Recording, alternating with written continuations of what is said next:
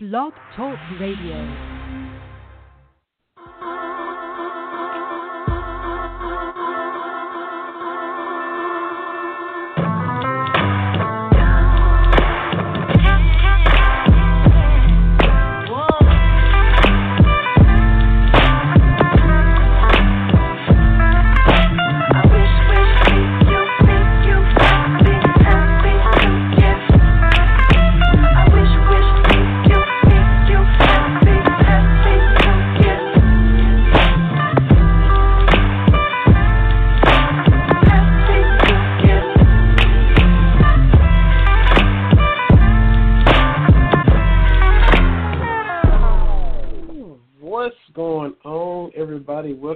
Into a must-win edition of Cats Talk Wednesday. Vinny Hardy outside Knoxville, Terry T.B. Brown up in the Ville, Louisville, Kentucky, coming to you for another fun, exciting show. Summertime is finally trying to be here. How's everything on your NTV? I'm doing fantastic. Uh, the spring is upon us, so my allergies have been kicking my butt. But other than that, it's uh, it's going pretty good. The the girls are getting toward the end of the school year, so you know it's about that time. Summer is here, just about. It is. It is. It was the last day of school for the kids here. Uh, my oldest just completed the third grade, so he's all done. Uh, gonna have two like you next year in school because my youngest will be in kindergarten, so I'll I'll be doing both kids in school like you've been doing for a little minute yourself. So uh, we'll have field days on different days and banquets on different times, and we're in same school but different levels. You know, a big kid trying to be a big kid in school, and little man just starting out. So I get to join that club next year, actually in August, because they start school too early each and every year, and they cre- keep creeping it up a couple days to where they're just trying to sneak that year-round thing on you. The, the summer isn't like it used to be. Oh, it's absolutely not. But but we're heading into that, so it, it's going really really well. I cannot complain. Uh, we're going to be heading to seventh and fourth grade uh, next year, so we're getting Wow. ready for that. Wow, that is something else, boy. Yep, time does not stop. And since we're on this, and look, eight four five two seven seven uh, nine three seven three is of course the number to call at Cats Talk Wednesday on Facebook and Twitter.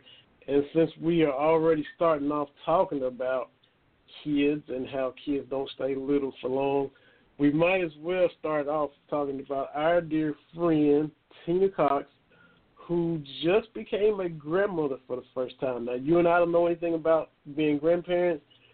We know, we've seen the feelings grandparents have and how they can't really describe the difference that being a grandparent is compared to being a parent. You got demoted personally by your own mother when she became a grandparent. I've had this conversation Absolutely.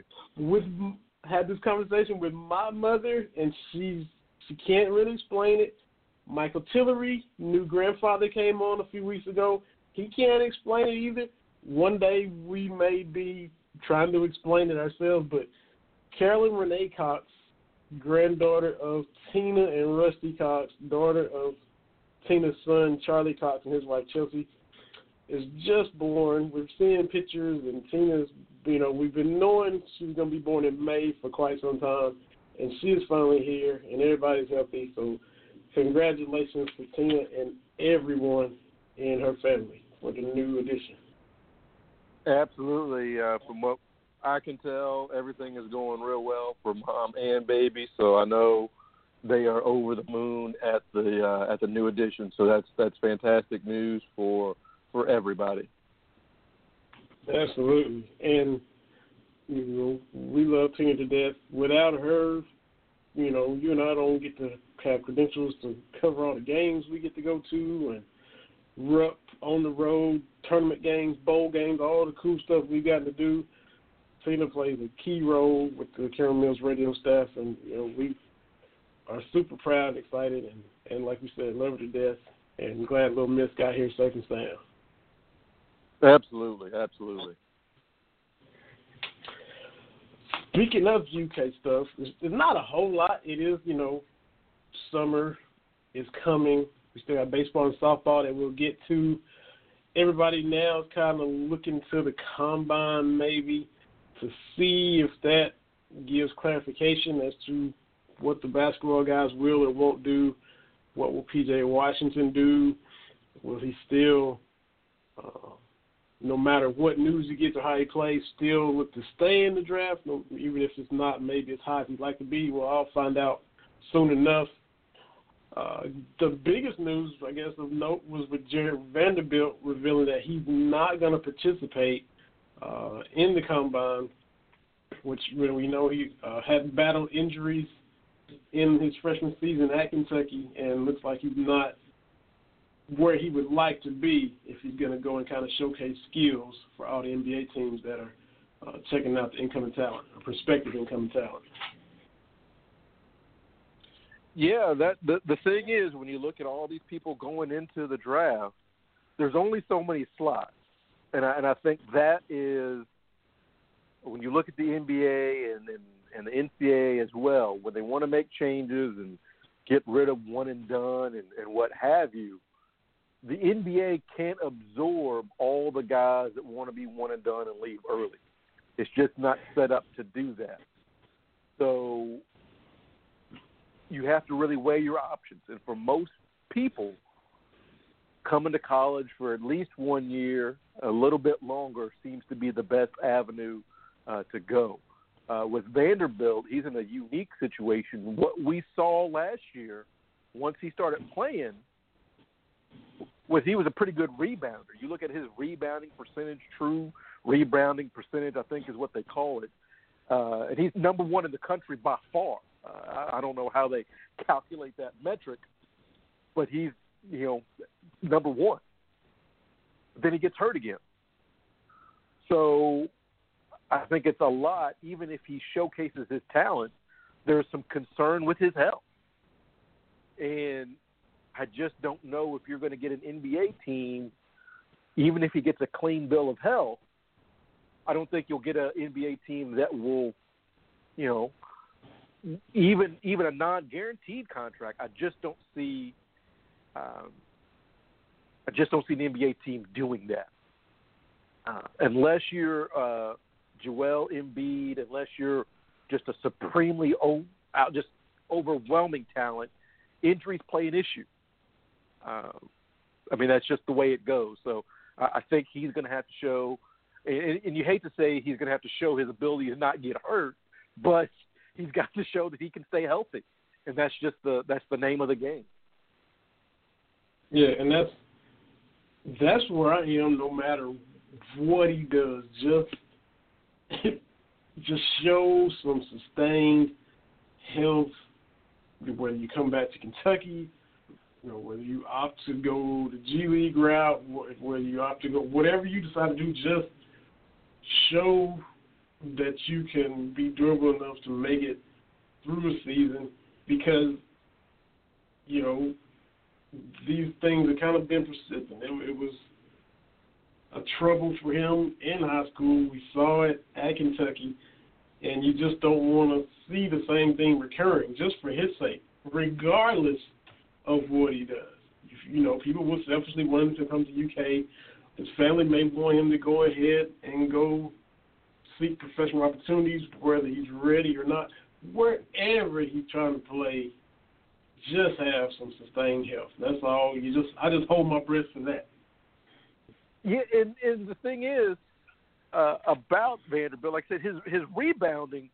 I mean, he had that Rodman-like ability to get to the ball. And one thing I noticed, I believe it was the Missouri game, and it's not so much he he's getting his double double. You know, he's getting double digit rebounds. He's creating rebounding opportunities for his teammates. And you can see that when Vanderbilt played our rebounding went up. Remember, there was a stretch where Kentucky was getting out rebounded, despite having a size advantage in every position. Kentucky was getting out rebounded against teams you wouldn't think they should have been out rebounded against. So, yeah, uh, he he he changed the game, and if when he came into the lineup in the middle of the season, in the middle of that stretch where they were playing poorly, let's be honest, uh, he stepped into a really difficult situation. So I give the kid props. He could have sat out all year. You know, he could have have not come back at all. So I give him credit for that. But as you said, moving forward, he's got to have some help before he's able to take that next step, whether it's at UK, whether it's the G League, whether it's international, to wish him some sustained health and success. And selfishly, uh, just from what I can tell, and I'm no, you know, Fran Fraschilla or whoever, I, I think his best bet is to come back to UK and be healthy. Rebound at the same clip that he was rebounding at last year, show some finish uh, around the basket, and I think his draft stock goes up. I don't think he gets that in the G League. I don't think he gets that, you know, internationally. Because uh, I, I think it was Rex Chapman, or I can't remember who I follow was talking about. You know, when you go international, we we see that as kind of being a minor league, but that's not the case at all.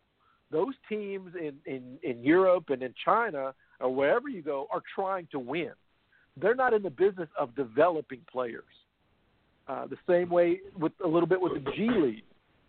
It's it's not a league where you can actually go get better, work on your game. You're not getting the same instruction you would get, you know, at at Kentucky, at Duke, at Kansas, wherever. So, and again, I don't want to tell anybody what to do. I'm just kind of the way I see it. I think his best bet would be to come back, but whatever he does, I just wish him sustained, you know, health and success. Yeah, absolutely, absolutely. So it's you know everybody still waits and tries to anticipate and predict what's going to happen. Uh, and it always, this little period always seems to take a long time between the end of the season and the draft, and then all the decisions that are made before whether you're going to stay in the draft or not. But it is all uh, going to play itself out. We'll all know uh, sooner than it seems. It's all going to happen um, as what these guys all decide to do. Uh, one last, thing, well, one little thing of note. We talked about it the other day. Uh, EJ Montgomery already committed, but they officially were able to uh, acknowledge that the other day and put out a statement and a press release uh, and all of that from UK. So you you know kind of dotting the I's and crossing the T's on Montgomery's commitment, uh, and then the domino effect, if you will, was that same day Sacha Killeya-Jones uh, asked for his release and announced that he was going to transfer, and he has landed at a spot. He's found a place to go, and it's going to be NC State. Uh, he's from North Carolina, was looking in the ACC direction uh, ever since leaving Lexington, and will now be in Raleigh uh, to sit out next year, and then be eligible after that and and I'm happy for him. He's going to have an opportunity, and uh, I think as we were talking about Vanderbilt, he's making the decision that's going to be best for him, and you really can't get upset at that. Uh, the same way Charles Matthews, it, it didn't work out the way he wanted to in Lexington, and, and he was able to get to the title game with Michigan. One thing I will say is the difference between Cal and some other coaches is Cal, you know, he outwardly, uh, through his social media, through comments, he's rooting for those kids. A lot of coaches, a kid transfers out and they are just persona non grata. But Cal, you know, mentioning Marcus Lee, giving props to uh, Charles Matthews, he does that when you don't see a lot of other big time coaches do that. So uh, I think that's that's pretty cool uh, for him for him to do. Uh, but as for Sacha Clay yeah. Jones, one of it's just sometimes it doesn't work, and I think we try to read more into it than uh, into these situations than it should. But sometimes it just it doesn't work. Sometimes you have transfers. Sometimes it just doesn't work out for whatever reason, and we always want to find blame with, you know, was he being recruited over? Was he not that good? And was Cal, you know, was his leash a little too short or what have you? So uh, sometimes it just doesn't work out. and sometimes you just need to to get a change of scenery and and, and move on. Yeah, yeah, and so uh, definitely hope that uh, it all goes well for him over in Raleigh with with NC State going forward for sure. Uh, we got the flashback of the 90s, if you will. We've referenced it before. I wrote about it with Toronto playing Cleveland again. Kentucky Utah was a yearly event in the 90s, and now for the next couple of years, we'll see Wildcats and Utes again. Uh, with Kentucky playing Utah in Rupp Arena, and then playing them uh, near Salt Lake City in Las Vegas. Well, I can for one tell you that there's a when you get to Salt Lake City, there's definitely a sign that says Vegas that away, and it's not too far. So, from personal experience, uh, Sean Smith and I can tell you, yeah, you saw that sign because uh, when we went to Boise and we were going through the snow, we had just gotten out of the snow in Salt Lake City, and we had a decision: do we keep on to Boise or do we just go to Vegas? You know, what's what's wrong with going to Vegas? But uh, but this is this is a this is a it's a good matchup for both schools. Uh, it's going to you're going to see because uh, because Utah is on the way back out there in the in the WAC, I believe, if I'm not mistaken. Uh, but they are uh, a program trying to get the and, and this is one of those things we've talked about when it comes to scheduling.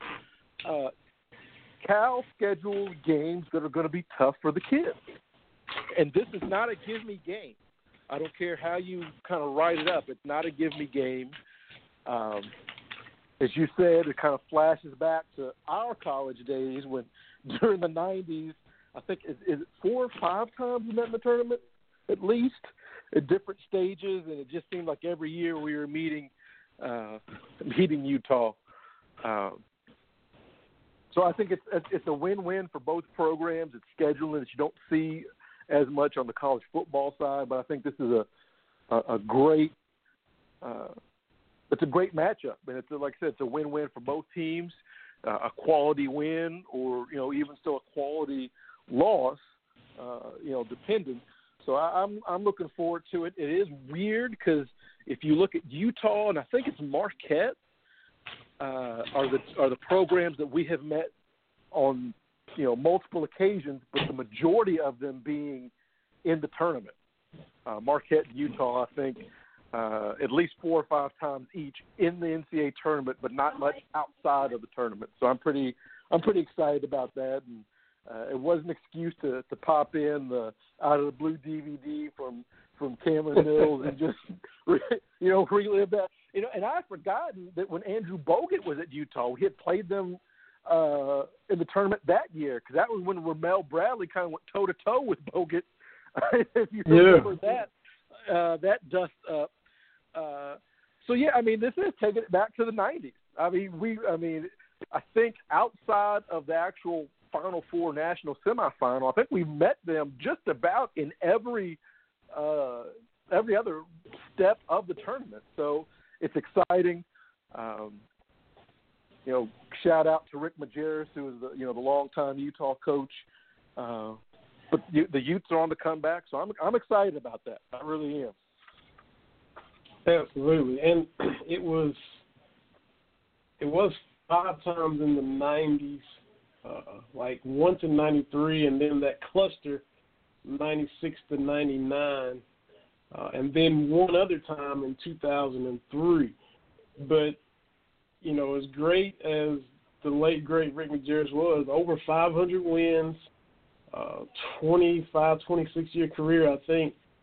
0 and 6 against Kentucky, and he was like five, five, twenty something and two something, almost 300 games, over 500 for his career, but six of those losses were courtesy of Kentucky in every shape, form, every stage of the tournament, pretty much.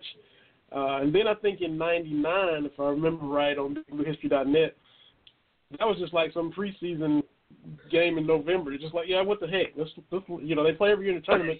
Let's just throw in this preseason matchup, and Kentucky won that too. So it, it didn't matter when. End of the season, beginning of the season, in the tournament, out of the tournament, Kentucky has had Utah's number. And if I remember correctly, it's not as if the game. I know there's a national championship game, but it's not like they were close. I mean, a lot of them. It's not like they came down to the wire. Uh, because if you watch that '98 game, again, that's the the largest halftime deficit ever overcome an NCAA tournament game of 10 points, which doesn't seem like a lot, but it is still the uh, the biggest deficit.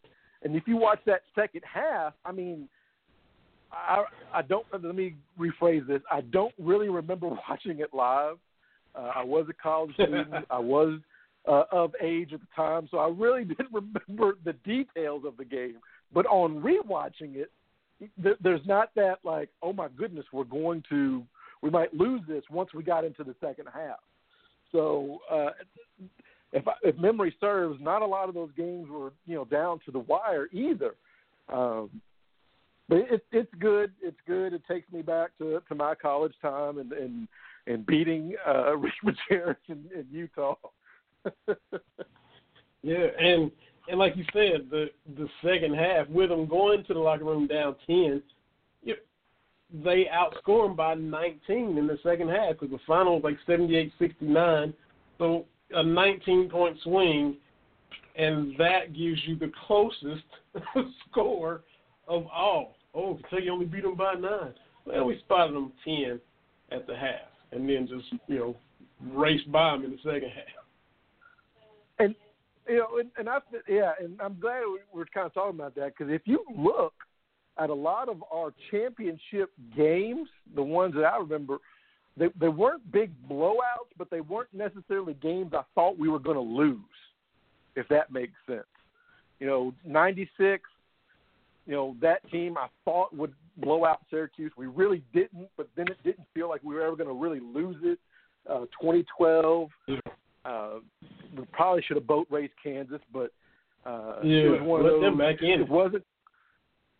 Well, because since we're on this subject, my one complaint on Cal, my one complaint is in big games, he kind of slows things down. And I know a lot of coaches do that, but I think as frenetically as we play, and uh, I don't think we have a lot of set plays. I mean, I'm not an X's and O's guy, but we kind of just go Mhm. with it.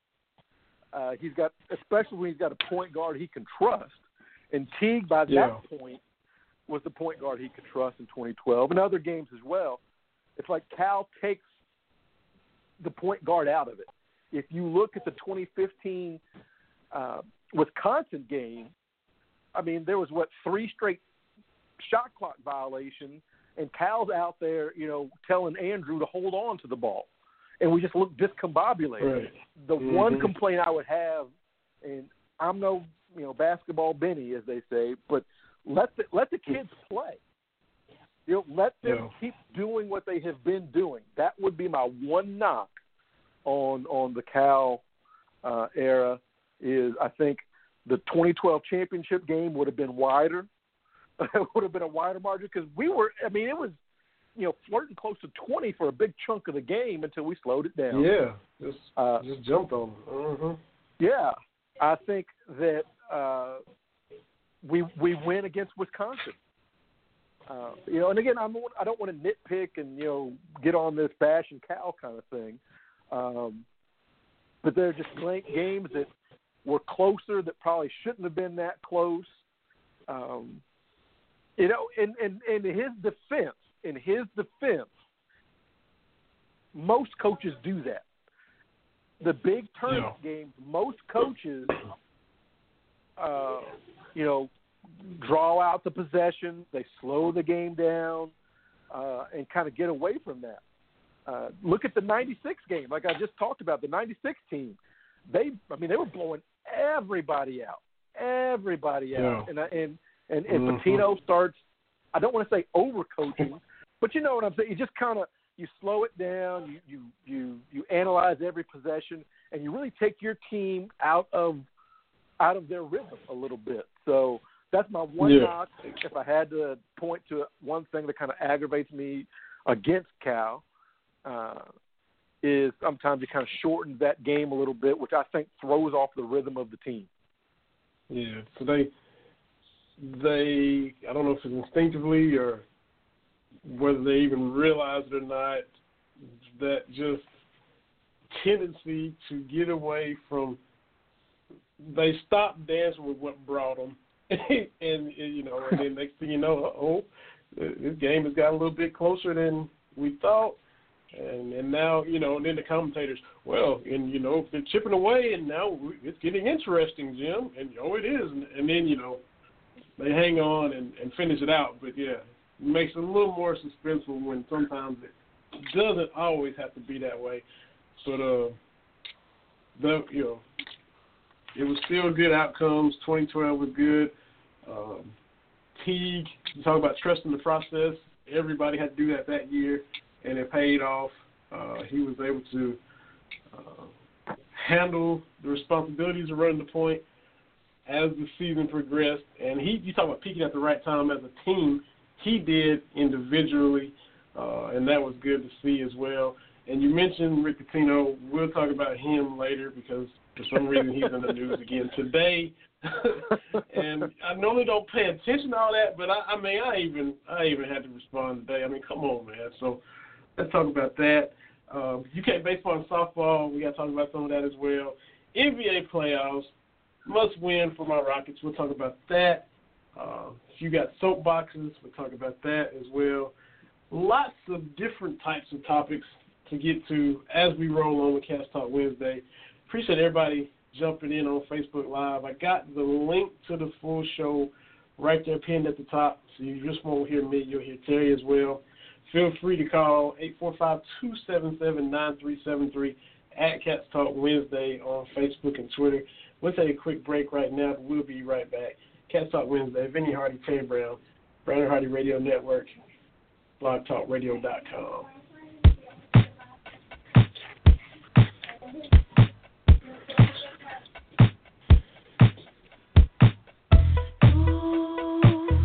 Talk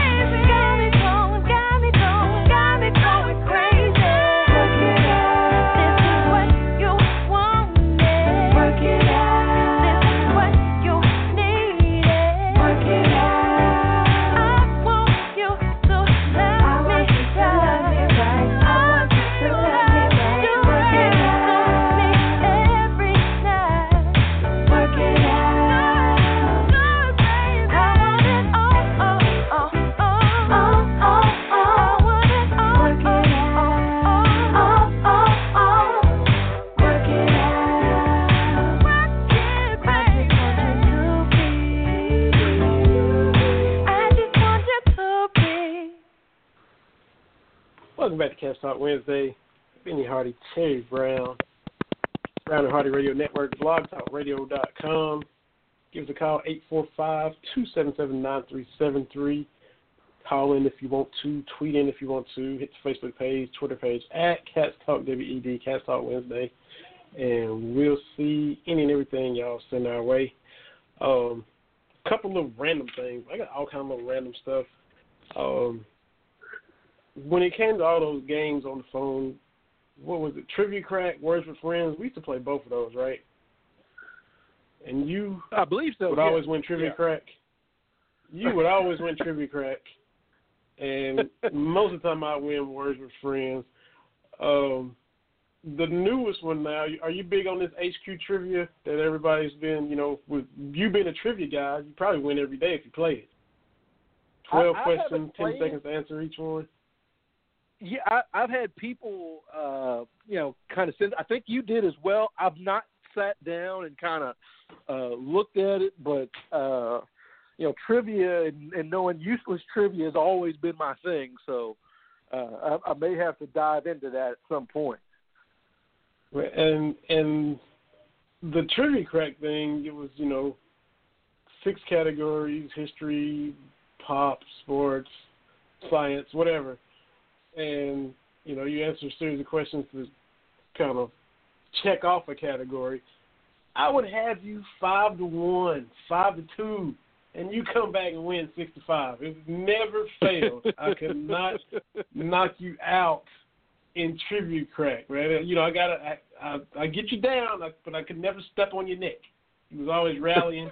usually, you didn't even have to rally. You usually won going away, but when I would think I'd have a win in hand, you'd snatch it away. my, well, my, my ex-wife just she stopped playing with me altogether. We were doing that. she thought I was cheating. I was like, you can't cheat at this game. I just I know tons of useless information. That's all it is. yeah, absolutely. It's like my cousin in Words with Friends. I mean, every time he sends the move back, it's never under 25, 30, 35 points. Like, can't you play a seven point word like all the rest of us? How do you always find a massive amount of words? I just, I, how do you score like that every time? But uh, I mean, it just works that way for some people.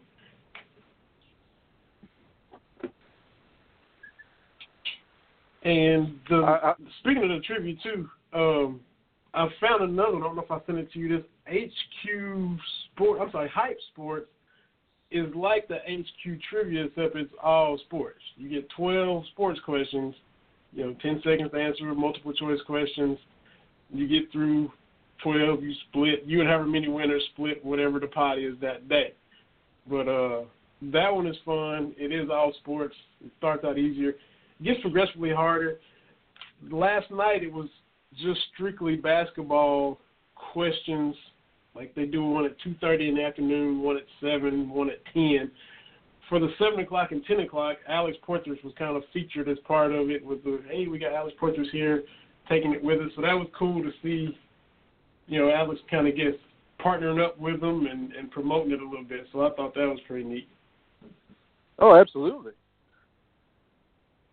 But yeah, if you decide, I think I think it'd be right up your alley. Both of them are fun, uh, and I've won. I've ran the table a few times in the sports one.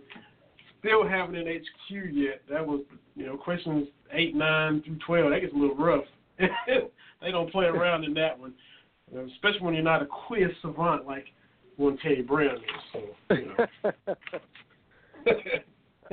but I just, I just didn't have a lot. out Of, there. I didn't have a lot of friends growing up. Oh wow! So I, I oh to- man, but they're, book books and the like. So they well, they are two fun little things, and it doesn't take much time. And you know, you ripping and running throughout the day. You take you a few minutes and do that. It's fun, and then you can get back to doing whatever you have to do or whatever pressing thing is staring you in the face for the rest of your day. So it's a couple fun little things they come out with. Um, and we just gave them some pub here on Cats Talk Wednesday. So that's our good deed for the day. We got uh, we talked UK softball last week with the tournament and selection and all that. The ladies do get to host at John Cropp Stadium uh, this coming weekend. Um, and I had it pulled up. I know Michigan is one of the teams coming. Uh, I need to pull up and see all the other three teams that'll be there, but they do get to host, which was a good to see. uh, that, that John Cropp Stadium will have some more games coming up. Uh, the home season was not quite finished just yet for UK softball and Coach Lawson. Well, uh, and Corey Price, 08, who is, you talk about trivia, he's got all of the Kentucky trivia that you would want, not just basketball, yeah. but a little of everything. But he pointed out that uh, when it comes to SEC softball, all 13 qualifying teams made it to the softball tournament. Nine are national seeds, like Kentucky and hosting games. So when we say, and when uh, I, I know that there's some folks here in my hometown that get tired of hearing it, but when we say competing in the SEC puts you on a different level nationally, that's what we mean. It it you know it it just means more, but but the teams are pretty good that that we produce. So if you're competing in the SEC, you are most likely uh, competing on the national level. Uh, because if you look at baseball, you look at softball, their records are not stellar. And I think uh, Coach Mingione, Coach Lawson would tell you they would definitely love to have a few more uh, W's on the ledger. But uh, because the schedule is so tough, uh, both in and out of conference, that's how they get that's how they get the nod when it comes to, to national rankings and, and things of that nature. Absolutely. Um, Kentucky, Michigan, Notre Dame, and University of Illinois, Chicago will be the four teams uh, participating in the Lexington Regional at John Cropp Stadium, the new beautiful softball facility uh, for the softball team. So, uh, congratulations there. The, uh, the baseball team took care of Murray State last night in Paducah. Um, took two out of three to close out the cliff from Mississippi State. Uh, kind of had a rough one on Sunday in the finale, uh, the final regular season home game, but they did what they had to do to win the series. Uh, took game one, rallied, come from behind to win that one, and game two had been a bugaboo, had been kryptonite all season long, and they won game two, so that means they've won now back to back game twos. You know, two Saturday games in a row. Couldn't have picked a better time to start doing that. Uh, Zack Thompson is the game two pitcher.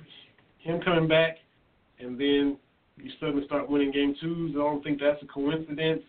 Uh, they've been trying to kind of figure out a guy for that spot. When you got Hjelle on Friday, Lewis on Sunday, but the game two spot had just been, you know, kind of like the old bar soap when you try to squeeze the bar soap back in the day and it just slipped out of your hands. That's the way it was. So now they've been able to win back-to-back game twos, uh, which is good to see. Get the final series of the SEC season at Vanderbilt Thursday, Friday, and Saturday, and then the season is over which I mean it's flown by. 27 conference games up, 27 conference games down. Final three games against Vanderbilt, uh, who isn't the same powerhouse Vanderbilt. Uh, they're still kind of they're struggling on the bubble record-wise, right there in the same area code as UK in the conference. Uh, but if Kentucky can go in there uh, and finish out strong on the road, they still have a chance to bring back baseball games to the cliff as well. Yeah, yeah, and, and like I said, the record is, is probably not what we kind of thought at the beginning of the year, but they have mm-hmm. played really, really well. Uh, and as you said, kind of peaking at the right time. They're they're answering a lot of lingering questions that they've had. So, uh, Coach Nick's got to feel confident heading down to Nashville to, as crazy as it sounds, uh, recent national champion recent national champion winner Vander, uh, Vanderbilt. Because uh, I think now every SEC school has won a national championship in something. I think Vanderbilt was the long time, long holdout, but I think that everybody has got something. Maybe the Mississippi schools don't. I don't know about Ole Miss, mm-hmm. but I know Mississippi State has won uh baseball. But uh, Right. You know that's that's that's pretty remarkable from um, you know from a conference standpoint. Uh, so, but you have you have to like how the the cats are kind of rounding into it. Uh, we see this when we you know we're talking about Coach Cal and you know peaking at the right time, getting ready uh, for the tournament. Uh, and I think both squads are ready to do that as we look toward the postseason. Absolutely. Um, and you mentioned Corey Price. He's the one that I saw tweet out a link to that Hype Sports trivia game that I was just talking about and playing. He tweeted out a link to it, and that's how I started playing. So, uh, of course, him being all up on trivia, he would definitely know about it, and that's how I found out about it and started playing. So, uh, shout out to Corey Price, and he's always full of knowledge. I want to talk about this. Uh, the rumblings, the is it smoke? Is, is there where there's smoke? Is there fire? Where, and I mean you can't blame them, but you know, Coach Mingione was of course an assistant uh, for John Cohen, who of course was at Kentucky but left to go to Mississippi State because that's where he played. Coach Mingione was an assistant under him before moving back to Lexington where he used to be an assistant and taking the head coaching job, given his first opportunity as a head coach from Mitch Barnhart. Mississippi State had a coach in place, but he had to uh, be relieved of his duties for some off the field stuff. And former Kentucky coach Gary Henderson, who was at UK right before Coach Mingione came aboard, is uh, guiding Mississippi State through this season. But the rumors, the scuttlebutt that they might make a run at Coach Mingione, uh, and of course, you know they got tradition, and you know they got that whole left field lounge that's been on SEC storied, and Will Clark and Rafael Palmeiro and all that, the Thunder and Lightning, and all of that. Will they make a run at Coach Mingione? Will he be tempted to go back there. He's got ties there, just like he had ties here. Kentucky's getting a new stadium. Kentucky's trying to build a long-standing, consistent baseball tradition. Mississippi State already has it. They got great facilities and all that too. We'll all know how it will play out when it plays out. But do you think they'll make a serious run at him, and will Kentucky have a hard time hanging on to him? Well, it's funny that you bring that up because Dan McDonnell, the head coach at U of L, uh, there was an article in today's Courier Journal about his name has come up attached to the Mississippi State job. There's interest in him, and, and, and you know at U of L they have been to uh, four, uh, three or four, I, I think it's four, uh, College World Series. They've had Brendan McKay, you know, the Player of the Year. Uh, so uh, when you look at resumes, uh, you have to say that McDonnell's got the better resume than than, than Coach Nick does at this point. Uh, you know, even though he's been the head man longer, and I get that. So if you're a baseball fan of either the Cats or the Cards, you got to be a little bit nervous because, as you said, Mississippi State has a history. Uh, and I think if you're a baseball man, when Mississippi State comes uh, Colin, I think you have to at least listen. Now, I can't tell you what yeah. anybody besides uh, Terry Brown is going to do, and I don't even know what I would do, you know, down the road. So I can't read into it. But when you look at the investment that U of L has made in baseball since McDonnell has been there, when you look at the impending investment uh, that uh, Mitch Barnhart has made into baseball. If either one of those coaches go, if if Mingione goes, if McDonnell goes from U of L, it's not going to be because of facilities. It's not going to be because he didn't feel that the uh, athletic administration was uh, was supportive. That's not going to be the reason, which I think is is different than maybe 10 or 15 years ago. You know, when you look at the, the you know how the situation was back when Keith Madison was the coach, and again, you know how you reminded us, you know, he only had a part-time assistant. Uh, that that has been totally removed from the equation. It's it's not a matter of the university showing support.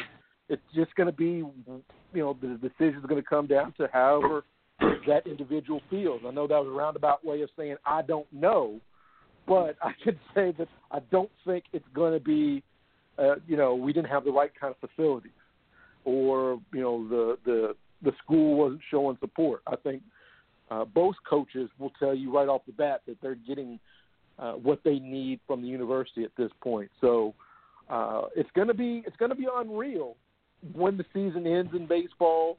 Uh, Mississippi State, I know it's odd to think of Mississippi State being a national powerhouse, but when it comes to college Mm-hmm. baseball, absolutely, absolutely. And I think Yeah. when they come calling, you have to you have to answer that bell. I think uh, the same way with the Kentucky job opening in in basketball. I think you absolutely have to take that phone call. Yeah, and Kentucky baseball is still in the same boat as Kentucky football. You're you're trying to build and get there and and and get up to that level where the perennial powers are. Uh, and so, you know, you got other schools, name schools like that, like a Mississippi State, like a you know a LSU, long-standing tradition in the SEC in other sports besides football. When other schools want your coach, that's a good thing. That means you know Kentucky's coach its respective position is doing a good job.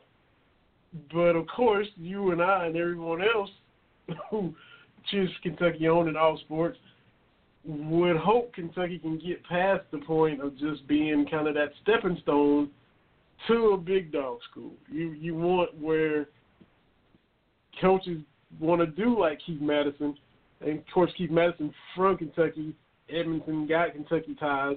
He didn't want to go anywhere. He had opportunities, like he told us when he was on the show, to take other jobs with better facilities, with stuff that would have made his job easier, and he turned it down. Yeah. Coach Mingione isn't from Kentucky, so you, if you get a coach like him, you just want to get Kentucky to a point where coaches like Coach Nick can say, "Look, I'm cool where I'm at, even if you get a tempting offer from a place with more tradition and things like that." So hopefully, Kentucky baseball can get on up to that point where you got coaches that want to stay here because I got just as much as what I need here as I do going anywhere else. So hopefully that's where, uh, and with Mitch Barnhart's vision and plans, that's where Kentucky will eventually be in baseball. And and and we have seen that. We have seen coaches turn down other opportunities. Obviously, Coach Cal, the NBA has made overtures uh, to him. Uh, Coach Floreal, if you remember, if long-term listeners kind of remember, we had him on talking about track and field, and he had the opportunity. And I can't remember the the name school, uh, but when it came to track, uh, he made his commitment to Kentucky. So, uh, and, and again, I don't want to paint Coach Nick into a corner, but Yeah. if if he gets a serious offer from Mississippi State and he says thank you but no thank you, that is a huge step in the right direction for the program.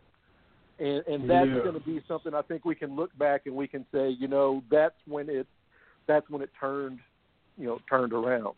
Uh that's that's when you can say, okay, this we've gone from program building to now we've got program momentum. Now we're moving in a different direction. Uh, Mm-hmm. so, uh, and, and honestly, and, and, and to flip that around, I know we kind of beat this. It's basically, uh, if folks remember, uh, it's kind of crazy now because you know he eventually did leave, but when Billy Donovan had the opportunity to come to Kentucky, and he politely Yeah. said thank you, but no thank you. I'm staying here at Florida. Mhm. That was a sign for them Yeah. that even though they had, you know, the national titles uh, with the, the the Noah group and Al Horford and, and all that, uh, you know, the thank you but no thank you. It hurt our feelings, but as a Florida fan, you had to say, "Whoa, wait a minute." You know that that's a pretty that's a Mhm. pretty big mark or, step in the right direction. uh, when a big program comes and and and you know your your guy can can say no. So uh, again, I don't want to project on Coach Nick. He's got to do what's best for him and his family. I certainly understand and respect that 100%.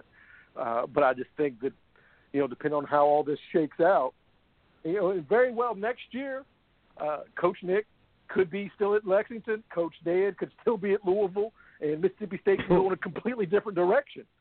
Uh, but if that's the case, and like I said, if both coaches have been approached, I think that you'll say, okay, baseball in the Commonwealth is at a different level now. Uh, Absolutely. And, and, and we're headed in the right direction.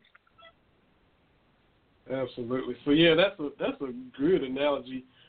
We feel right now kind of the way Florida was feeling 06, 07, 08 when when Kentucky was making runs uh, at Billy, and no doubt they were holding their breath to see if he would stay. We feel the exact same way now. You got a little nervous tension with the thought of Mississippi State coming hard and and you know maybe trying to put that full court, press on Coach Nick. So that's a, that's yeah, a perfect and, point. Yeah, and, and like I said, he he knows Mississippi State. Uh, he's a he's you know he's a baseball guy. He knows, and and Yeah. you know depending on how serious the offer is, and and and, uh, and you just don't know how these things work out. Uh, but if it turns out, like I said, they've made a run at, at both coaches, and both coaches have, you know, thank you but no. That's huge. That's huge because when you and I were in school, and, and this is no no slight to, to, to Coach Madison, but but Kentucky baseball, Louisville baseball, it, you know, you didn't think anything of it at all. And and now Yeah. uh, you've got the Mississippi States of the world saying, "Hey, we like what you're doing. You know, developing, hmm uh, you know, developing coaches or however you want to to phrase it. We kind of like that, if you will. Um, so for for for my money, that's a that's a good sign, and it goes back to I can't speak to U of L, but it goes back to what Coach Bar- or Coach Barnhart, Mitch Barnhart has been saying is is totally revamping uh, and, and upgrading the total athletic department, and you can see that as our rankings in the Directors Cup have gone up. We are competitive in a lot of different sports.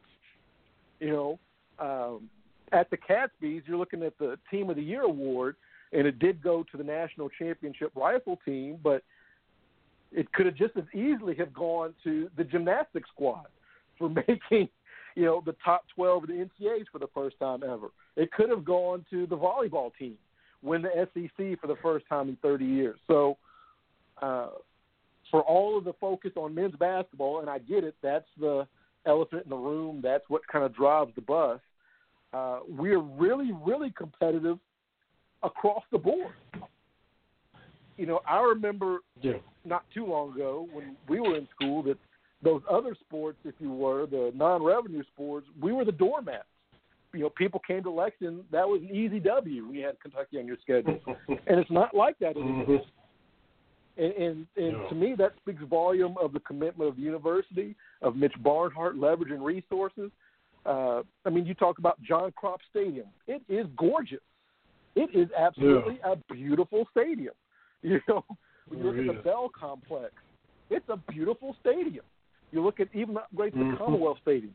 It's beautiful. The new baseball stadium. It's beautiful. There's a commitment there to facilities and to coaches, uh, and that's why you know we're, we're rising up those directors' cup rankings. So, um, well, we talked we a lot of words to talk about. We don't know what Coach Nick might do, but yeah. a lot of words to say that.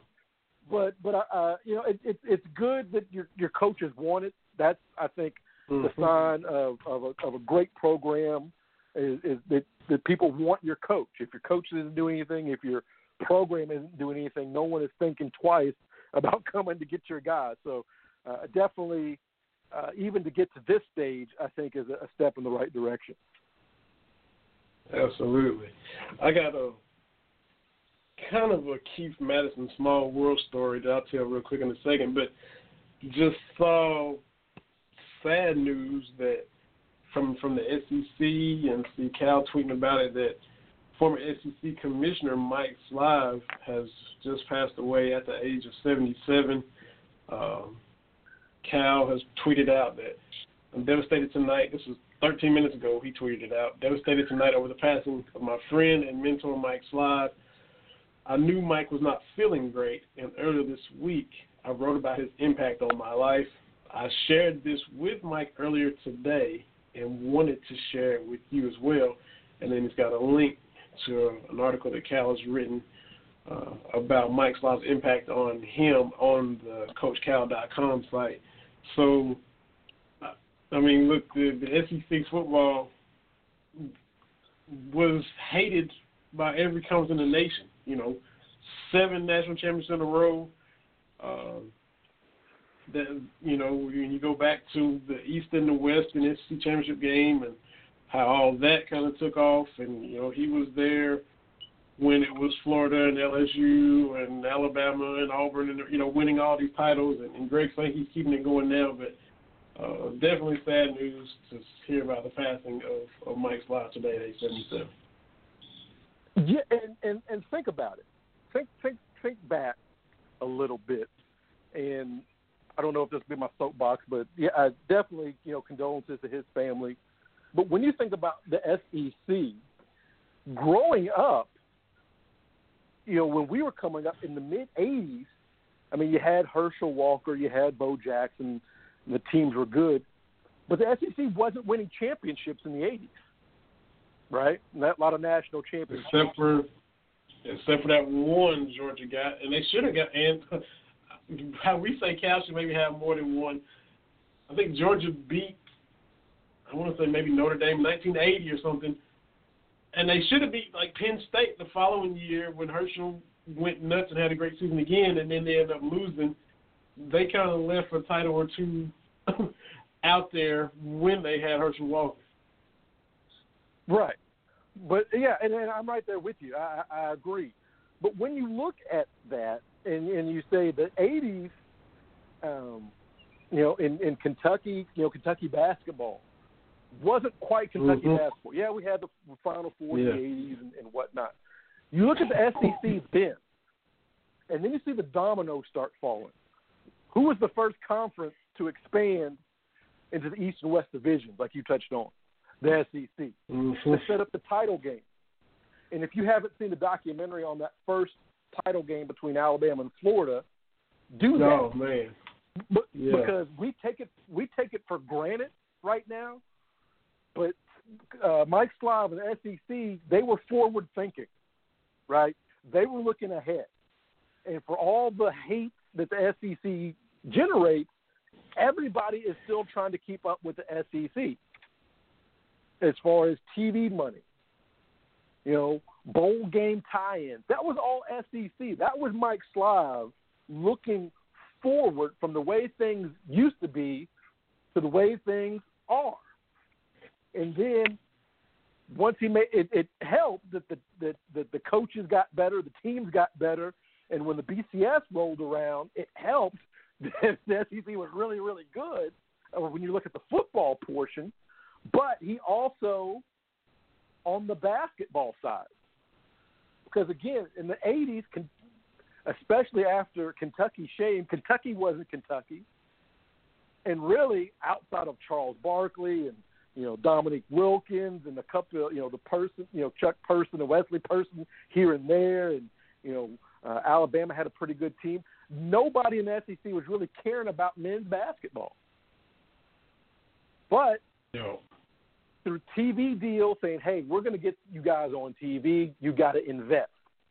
In bringing in Arkansas in the early '90s, that was the move that was what really changed the SEC, both in football because we expanded to the championship game, and in basketball. Because you and I have talked about this at length. Arkansas coming into men's basketball was what everybody needed to elevate their game. Arkansas comes in, boom, national title, boom, national runner-up, and boom, really the first program since uh, the the um, Ernie and Bernie show down in your neck of the woods to really kick Kentucky's butt. I mean, you know, to really go toe to toe. And so that forced Mhm. a lot of the other coaches, a lot of the other athletic departments up there. Then you see, oh, Florida makes it to the Final Four in '94. Mississippi State of all schools makes it in '96. Right? You set you set that uh, Yeah. you, you set that, and it's like we're seeing right now. The SEC basketball outside of Kentucky was bad a couple of years ago, but the home office is saying, "Hey, you guys have got to step it up." So you got to bring in Frank Martin, right? You got to bring in Bruce Pearl. You got to bring in Avery Johnson, right? You got to bring in uh, Ben Howland.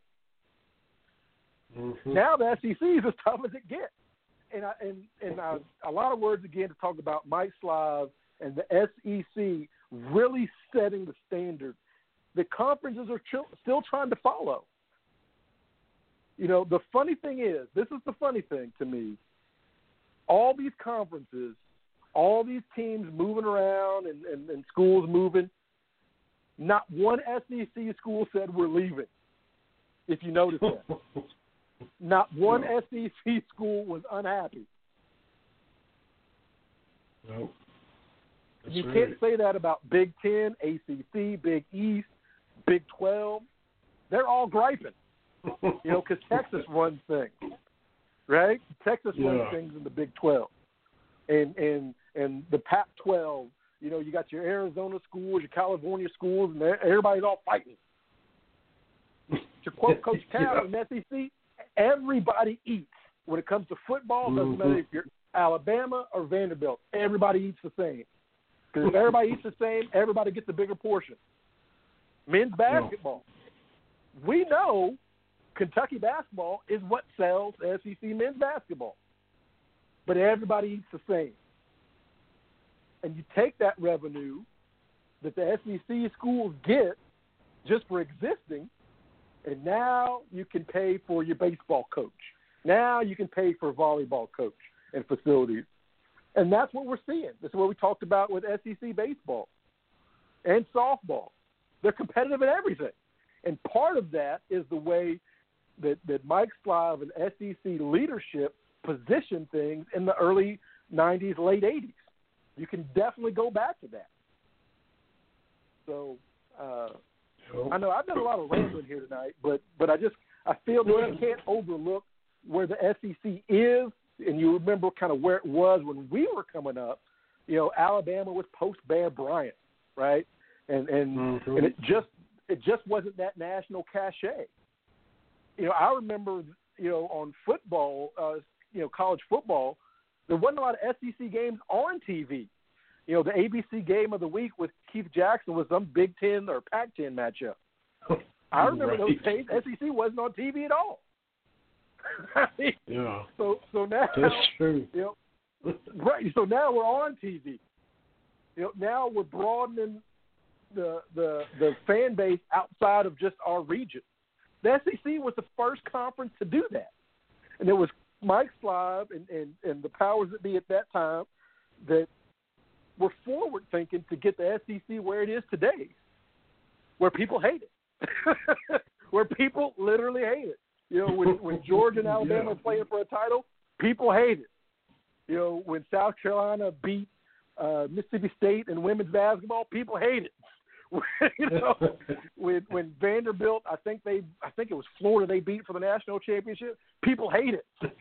You know,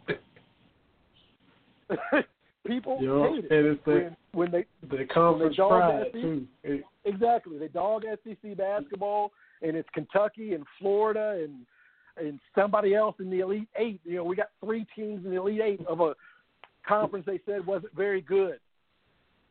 It's SEC, and I think Mhm. part of it is jealousy because again, you can't you can't.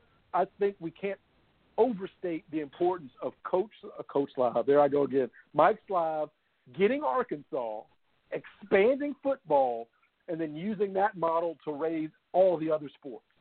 So uh, again, a lot of words to kind of explain that, but I, I absolutely believe it to be to be true. You can look from when Arkansas and South Carolina came in the SEC. You can just look at how we have gotten demonstrably better in everything. and it's Yep. because of that. You bring in money, you upgrade facilities, you upgrade coaches, and there you go. That's it. That's it. Let's take another quick break. We're rolling right along. First hour is already come and gone.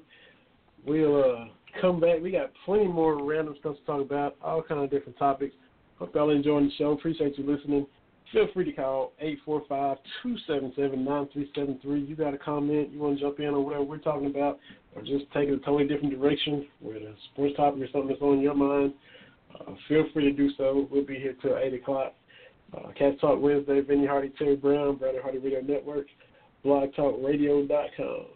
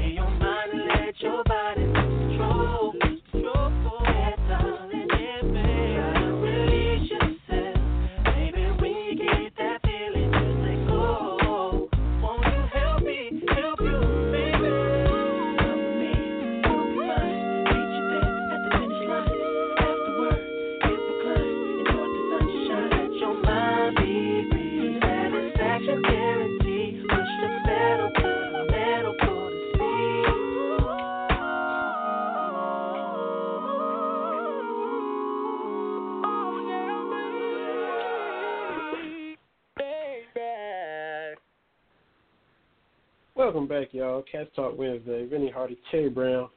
Follow us on Twitter at Cats Talk Wednesday.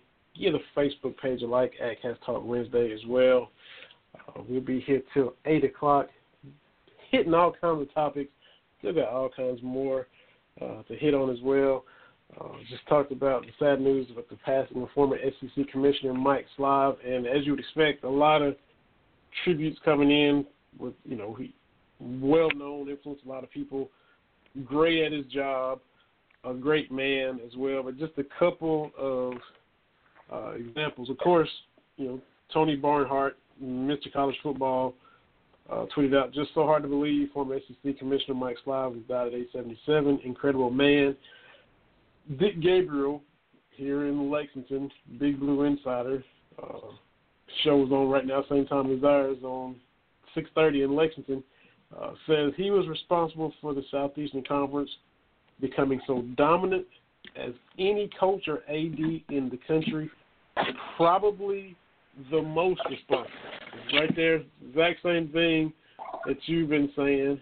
Uh, we had uh, a couple of years ago Vince Ferrara uh, who's here in Knoxville, uh, does some baseball work for the Vols. Uh, had a radio show here in Knoxville. Does a lot of MMA stuff as well. Um, he was tweeting out said, "Man, that hits hard." Because this is also Vince was also a guy at ACC Media Days and up close and personal and, and doing interviews and stuff like that. Elite leader and commissioner, special communication skills, presence and charm help make him feel help make him very influential and accomplished in college sports. Humble and a class act always made you feel important and appreciated. So that's just a little sample size of the thoughts that everybody had about uh, Mike Slive. As a commissioner, as a person, all kind of rolled into one. So that's kind of a little snippet of what everybody will be reflecting on over the next little bit. And I, and I feel good. I'm in good company from what I'm saying, that I'm not too far off uh, on that. But, no. but definitely, uh, with the with the SEC, and in turn the rest of the country, because that's what started all the the moving around. That's why Maryland's in the Big Ten and West Virginia's right. in the Big Twelve. it, it's basically it, when you break it down, everybody's trying to keep up with the SEC. That that's you know it. that's that's it. Absolutely. My um, we talked about UK baseball and, and Nick Mingione and Mississippi State, and uh, is Kentucky gonna make its way to being uh, one of those tradition-rich schools on a consistent basis? Uh, which, if if they get to host this year uh, at the Cliff, this will be the first time it's happened back to back in decades. So this is what we're talking about here. We're talking about building tradition. Last year they hosted the euphoric, joyous ride that Kentucky baseball took us all on.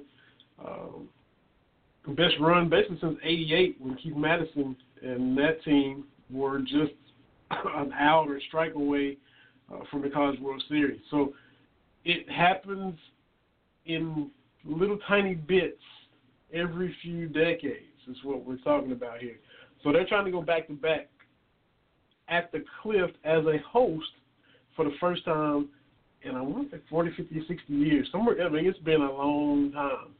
Uh, so that's what Coach Mingione uh, is trying to do. My little uh, Keith Madison small world story the other day. My my mom and dad had given me a call. They were in Berea heading up to Lexington. A lady from home where I grew up with uh, had had some bad health and was having to have some surgery.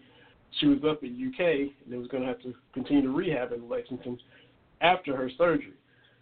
So they were going to see her. They were on their way to Lexington, but also my dad had been wanting a uh, a battery operated push mower. He's got a ride mower. He rides and does a lot of it. There's still a little bit he likes to get out and push, but uh, in his words, he said, "I'm tired of just bending over and pulling that crank." He said, "I'm gonna get me a battery operated mower and not fool with this no more." I was like, oh, "Okay, Dad." So my sister had found a battery operated mower like on Craigslist, and from somebody up in Lexington. She's an RN in Lexington. She had found one. You know, talked to Dad. I think this one you like. Dad looked at it. You know, called the people. This is the one I want. So we'll go and see Sandy, who was sick and, and had surgery. And in the process, I'll go and get this lawnmower, and you know, I can have me a battery operated push mower because that's what he that's what he's been wanting. So he he's gonna get him one. And when they get to where the mower is and start talking, come to find out he bought the mower from Keith Madison's son, Tyler.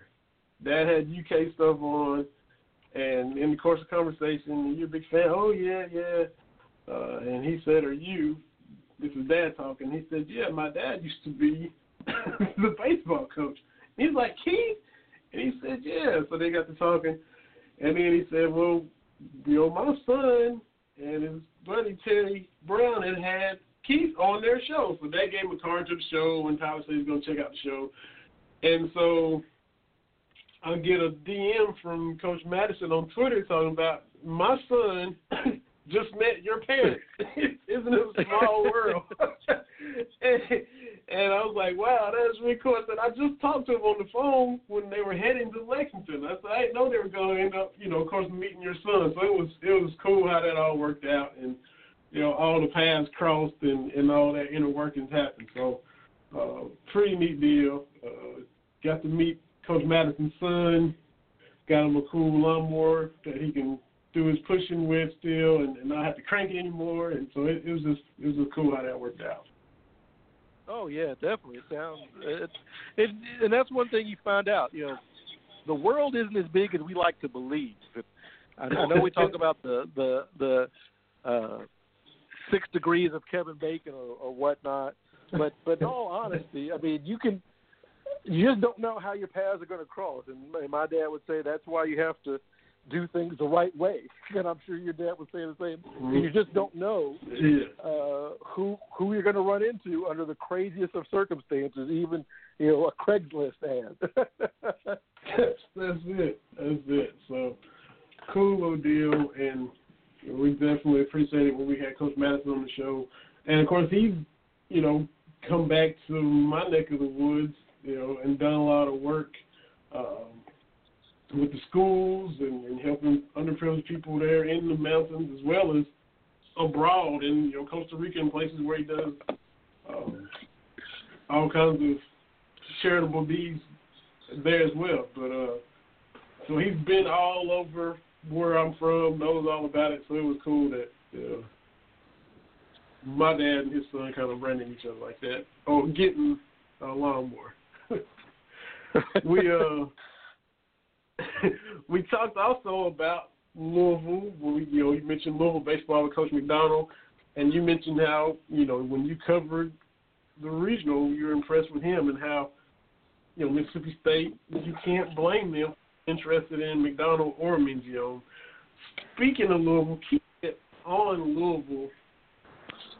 You know, Coach Pitino was again a Washington Post article by Will Hobson came out today, and he's basically talking about you know this kid Romeo Langford. Here we go talking recruiting again, who just Indiana, but you know was looking at Louisville, uh, highly touted guard.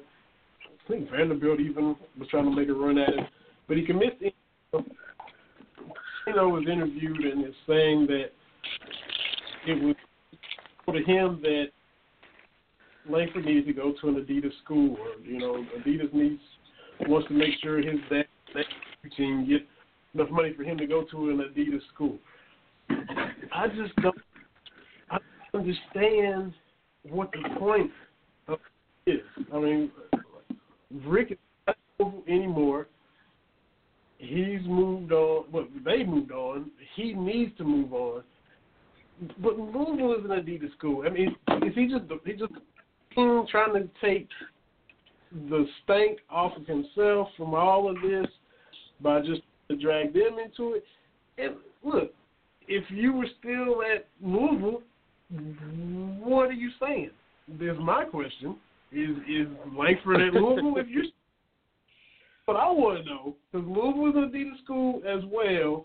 So if you're trying to deflect, you're not even doing a good job of that. So I just I don't even usually respond to Rick when he's on the news or any stories about him ever since they all finally were let go when him and George when it all was official.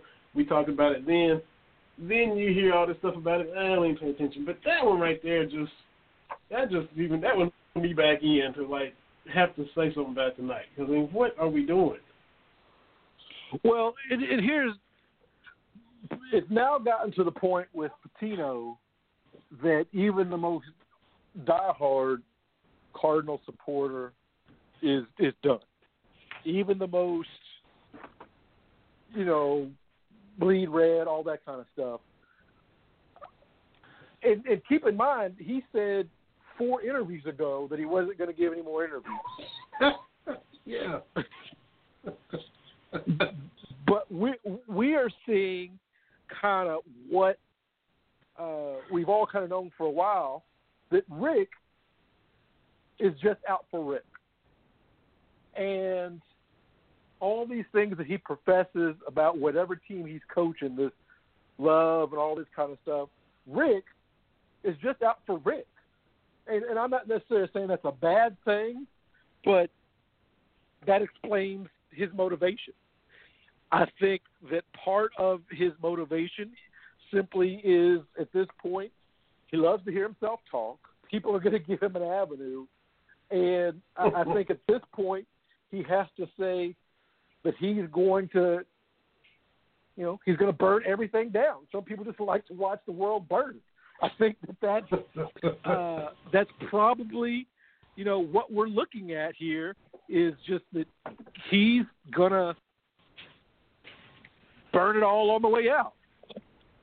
I think that that's just kind of his his mindset uh, because I don't even know why he's bringing up Romeo Langford. Like I, I just don't, Mm, yeah. I don't know what the what the benefit is. But and I talked to some folks. I went to a derby party. I went to uh, I talked to a lot of Louisville folks, and I've kind of uh, brought this I brought this up before. When you look at old coaches, even coaches that ran afoul of the NCAA, and I'm talking about your Eddie Sutton, your Jerry Tarkanian, uh, those type of guys. Old coaches, we forget a lot of their sins from when they were working when they get old. Old coaches, they go to games like like Joe B. Hall. You know, yes, he won the '78 title, but but folks of your dad's generation, my dad's generation, if they're honest, a lot of Kentucky people feel like Joe B. Hall left some titles out there. Right? I mean, there's Mhm. that sentiment.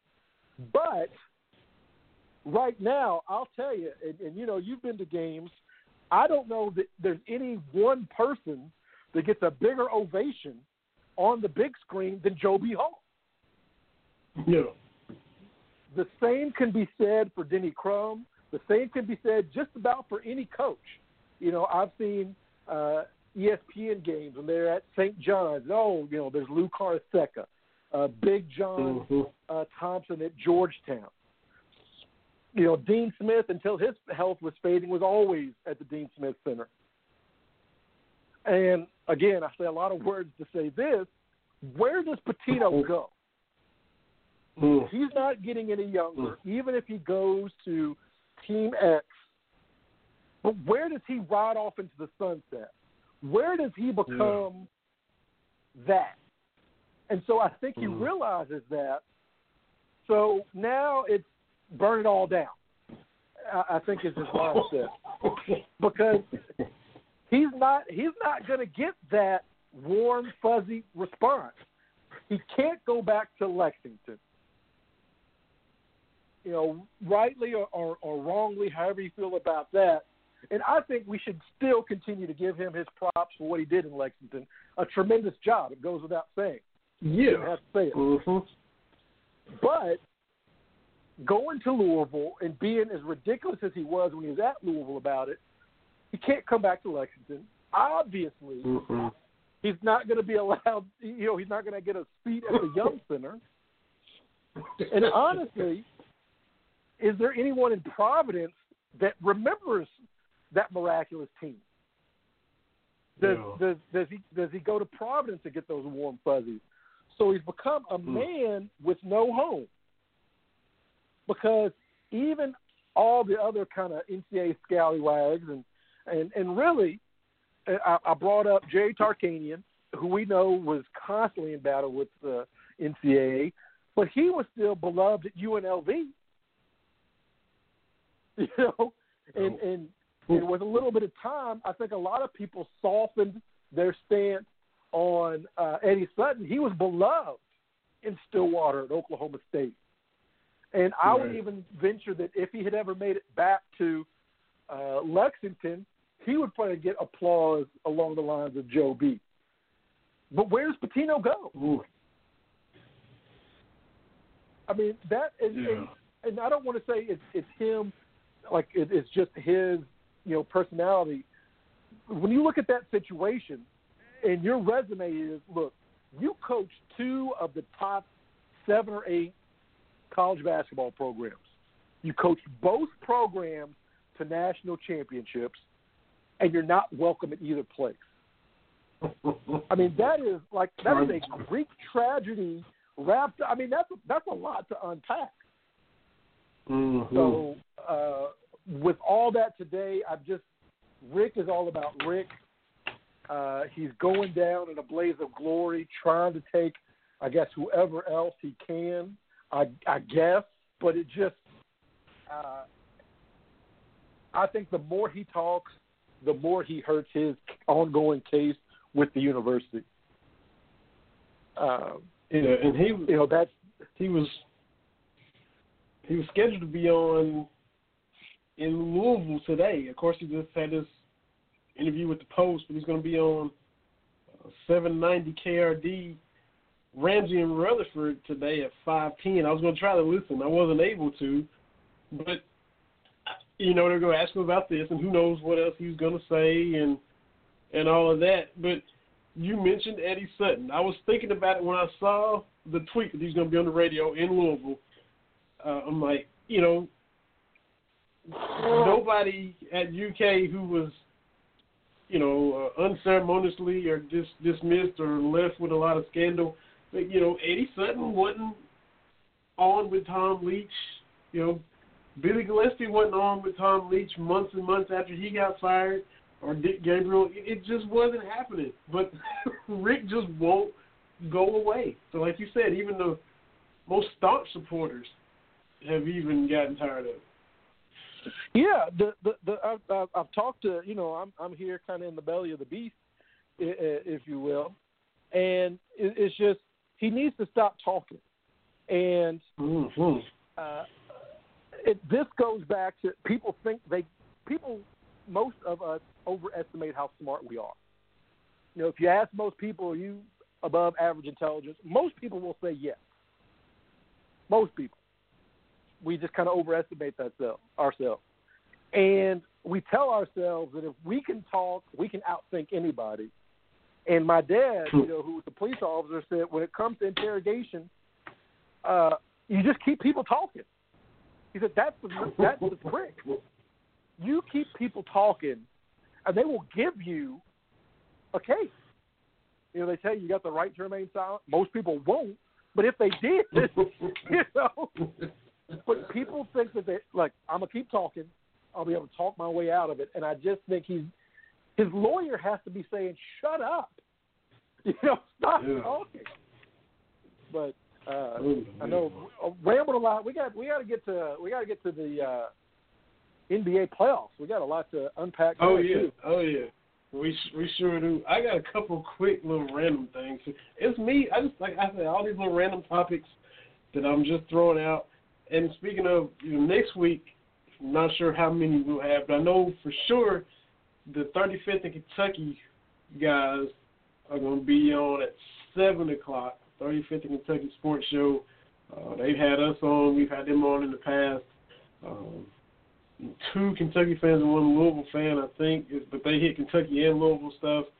Um, so you know, definitely talk some Terry Rozier, some Donovan Mitchell, and some Rick Pitino now with them as well next week. Uh, so that'll definitely be a lot of fun. So y'all tune in for that.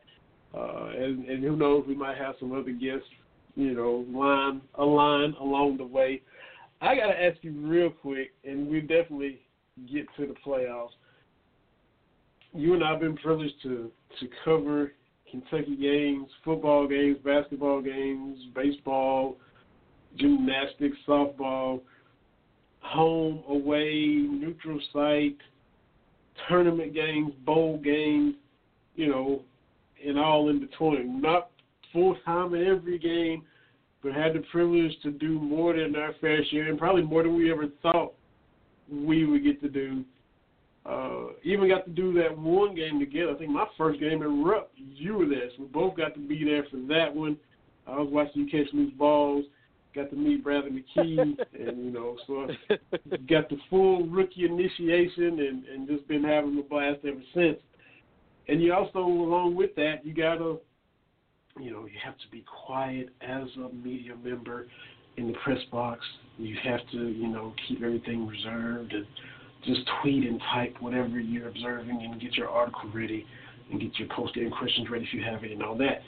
Now, now that we've done that for a while, and when you are at home, how does Terry Brown watch a game? If it's Kentucky, do you immediately go into fan mode, or do you sometimes catch yourself just still being in media mode at the house, or do you just automatically start yelling at the TV and, and pacing around the living room? How do you watch a game at the house? Well, first off, uh, I I tell people that the most challenging part of being a fan and covering the games is not cheering. It it it hurts my heart a little bit. It hurts my spirit to go to Rupp Arena and not have on my blue paraphernalia, of which I have a tremendous amount. to be honest with you, from my blue pants and my sweater vests and my polos and my this that, you know, my UK ties, my bow ties, yada yada yada, my socks. Uh, so it's hard to do that. It's even harder to not cheer or not complain about officiating or whatever it is as a as, as a media person. Now, when you're in the upper media levels there at Rupp, and you're just kind of among the other kind of bloggers and even some some regular quote unquote regular media members uh, and the fans, you can get by with some things. Uh, a few years ago, that dunk that Alex Poythress had against Arizona State, where he took off, you know, a step inside the free throw line and, and gave a baptism. I jumped up and then I sat back down kind of quietly, and you know, the guy behind me's like, "Hey, you're all right." you know, I, I, I let that fly. so, so I kind of let that fly a little bit. Uh, but when I'm at home, it's a little bit it's a little bit different. Uh, if I'm at if I'm here by myself, uh, I'm a I'm a lot more vocal. I'm not quite as vocal uh, when I'm out. So I, I think that covering the team, even when I'm not there, I'm not as vocal as I used to be. Like it's not as intense as, as it used to be. Now, that being said, having covered a couple of the cat tournament games, that is tough. That is tougher than hmm. anything else. The the hmm. NCAA tournament games, because uh, I'll be honest, uh, in Atlanta this past year against uh, uh, Kansas State, I did not want to go into the locker room. Yeah. I mean, you know, you know, you know, Tina, the the new grandmother, was like, "TB, we got to go in there." I, don't want to go in there, you know, because I mean, it's mm-hmm. just, you know, I've been around the Kentucky team after they lost, but a tournament loss, and it just, you know, it. So uh, when I'm at home, I, I'm I'm loud, I'm vocal, but not quite as as bad as I used to be before I kind of started covering the team. Yeah, and I've I've got to now gotten now to where I can do either or at home. I you know I can watch Kentucky and Ole Miss at Rupp Arena, and I can live tweet it like I'm in the box, or I can yell at the TV. The, the next game I can be vocal and yell at the TV. Uh, and I, I guess maybe towards the end of the season there was a little stretch where I was more quiet side. But then you got to the SEC tournament, and uh, I think they played Georgia first, and then Alabama. Uh, so so vocal for that one, but the Tennessee game for the SEC championship, we were all watching it. Uh, had our best friends over and their little boy Tony and Tony Indication Jakar there watching. Of course, they're Tennessee fans. And when Sacha Killeya-Jones got that putback off of Williams' miss three to kind of seal it, I was off the couch and just and just leaped into the air. And and my little boy was like, "God, Daddy, you was you jumped up so high when he done that." so, you know, it, I, I just kind of go back and forth now that I have been able to cover some. You know, like one game I might be straight up press box mode, the next I'm just straight up fan mode. So I don't know. I just wanted to see how you had done since you started covering because I, I figured it had been some changes to the way you watch a game, and it has been for both of us. Well, yeah, and and like I said, it, it's tough to not do it when you're there, especially at, in, at Rupp when the crowd is the crowd is roaring and, and and things are going good. It's it's it's hard to not get into that fan mode. Uh, but my thing is, I, I hope it's a challenge that I never have to give up. I, I've often said that the day I go to cover a game, you know, wherever it is or whatever's going on, and I don't get excited, you know, that's that's the time I'll stop. If I go into Rupp Arena and I just treat it like a, oh, okay, you know, that's the time to let someone else do it. But every time I go, I, I, I definitely enjoy it. Absolutely, absolutely. So, plenty of random stuff. I got one more question, but I'll save it for next week, just to put on the list, and it'd be fun just to ask about that next week. The NBA playoffs. I'm gonna let you go first wherever you want to go, because you know I'm gonna have plenty of Rockets thoughts. But uh, we got the Celtics halfway away, you know, halfway to the finals uh, against Cleveland. We got game two, Houston and Golden State tonight. So I'm just gonna let you go wherever, and of course we got plenty to unpack, like you said. Well, I, I think number one, the the elephant in the room here is let us stop with these with these goat debates. Let us stop with the Jordan versus LeBron debate. Let us stop with that, and and and let us appreciate just how great LeBron is. Uh, it used to be that you know your team wins and losses, you won and lost as a team.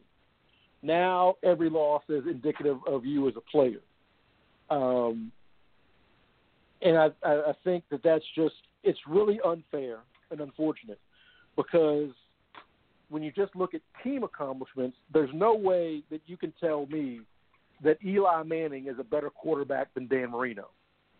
You, you, I, I'm just not buying that argument. So I, I think you have to look at team success a little bit.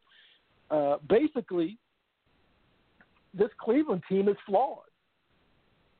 It's it's not as good as current additions, and I, I've seen that information circulating around uh, social media. When you look at Boston's payroll, because Irving and and uh, Gordon Hayward are not playing, and you look at Cleveland's payroll, that doesn't mean anything except Cleveland overpaid for a lot of guys. you know that doesn't mean anything. When you look at the actual way the team is structured, uh, what has hurt Cleveland the most is uh, Kevin Love has not lived up to what he was doing in Minnesota. That's the big thing. Is there's really no one else on Cleveland's team that can get their own shot. Everything is predicated off LeBron's movement with and without the ball. And with Kyrie Irving, he could go get you. He could create offense on on his own, and that's the and that's the difference and we have a a top level coach like Brad Stevens who can scheme around that and kind of shut down the extra guys, well, then, you know, you've got a game plan for success against Cleveland. Uh, so, I, am I surprised that it's 2 0 Boston? I am. I thought that, uh, especially last night, I thought that the way they came out, the Cavs, LeBron was going to be superhuman, which he was. I thought the Cavs were going to be able to capital, capitalize on that, which they were not. So, uh, you know, I was a little, a little disappointed about about that. But with with the gate with the series going back to Cleveland, and you know the old adage, your role players play better at home. I, I don't think the series is over. I, I think that the Cavs are in a deep hole. I mean that's obvious. But if you know by the weekend it's tied up at two two, okay, it's a different animal uh, than it is right now. So uh, LeBron, you know, is in danger of not making the finals for the first time in a long time. So let us appreciate that. Now shifting westward, and I know you've got some some thoughts here.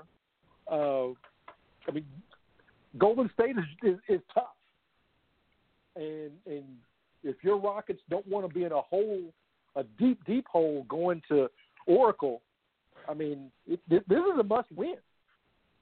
Uh, because with Golden State already having one on the road, you do not want to go to Golden State down 0-2. I mean, that's just putting it right in uh, their wheelhouse. So um, I don't know what changes you make because I didn't think the Rockets played poorly, but when Kevin Durant is locked in, goodness, I mean, what do you?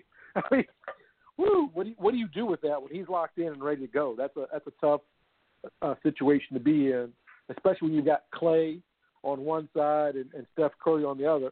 That's just uh, that's just tough. Yeah, for and for Cleveland, Boston, you you know, you, LeBron is the greatest player of this generation. Jordan was the greatest of ours, and you know, he you know arguably one of the greatest ever. I wasn't a fan of either.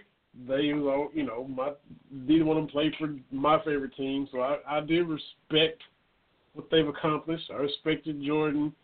Uh, I pulled for him in '91 to beat the Lakers, and you know, you know, I just, I just did because uh, my Hawks weren't there, so I, I did pull for him in the end. But I respected him. Had to respect him hitting all those threes against Portland. Uh, the three peats, gotta respect that. Gotta respect what LeBron has done, getting to the finals for almost a decade straight. and but at the same time, I'm not gonna be sympathetic this time when you hear, well, LeBron is just dragging this team to the finals. Yeah, he is. But I'm sure he also had a say in the trade that was made that has the supporting cast that he currently has. They were playing terrible before that trade. Uh, I'm sure he had a say in Dwyane Wade being brought in. That didn't work. Dwyane Wade got shipped back to Miami. So I'm not going to, you know, is he hard to play with? Maybe. Is he controlling too much? Maybe. A lot of great players have been and will continue to be so. I just know that Steve Kerr got his eye black, but he still stayed and was winning games. You know, there wasn't no big overhaul of the Bulls teams prior to the postseason. You know, as as big of a jerk as MJ was, they rode with him. You know, Horace Grant took it and stayed, except for the time when he went to Orlando.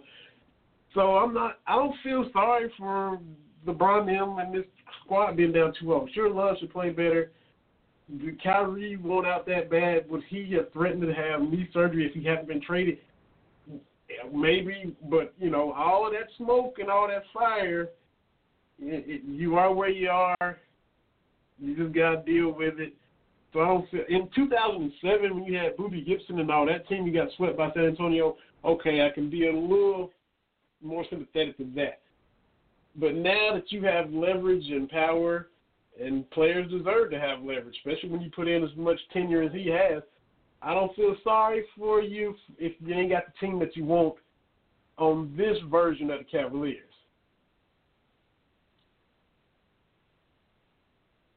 Yeah, and, and I can I can I can see that uh, obviously, uh, but they just didn't have a lot of flexibility.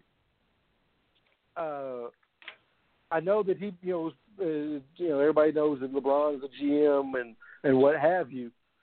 But yeah. I, I just once once they made a decision that Kyrie had to go, and and Kyrie kind of made it known that he was not going to to play. I mean, there wasn't a whole lot of of moves they could make to offset that. Uh, you know, they thought that Isaiah How do Thomas you, was. Go ahead. How do you keep from getting to that point? How do you keep from getting to that point?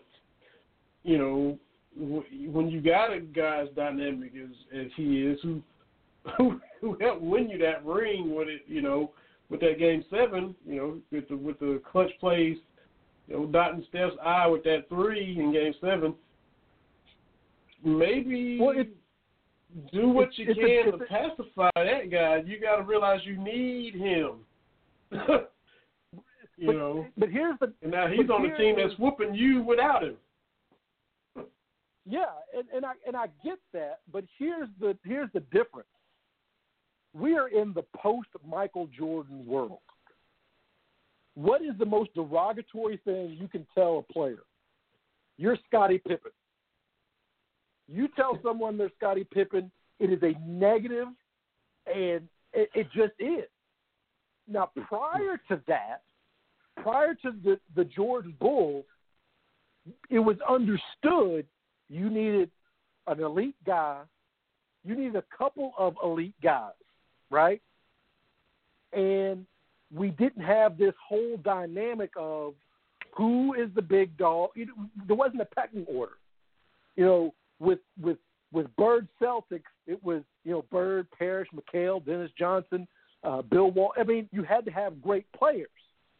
But now, when you've got LeBron and you're telling Kyrie Irving you're just Scottie Pippen, who but mind Scottie Pippen was really good, but it's a different mindset. Nobody wants to be the second banana. You're seen as, as not being the man, and it's a totally different dynamic that we that we demand from our basketball players. So I just don't think, even had LeBron reached out and tried to make nice with Kyrie Irving, I just don't think it was a workable situation. Even with the championship in hand, I just don't think that. I just don't think it was workable. I mean, that I could be reading the tea leaves wrong on that, but I just think it's a different dynamic that we see in today's NBA versus what we saw even when we were growing up.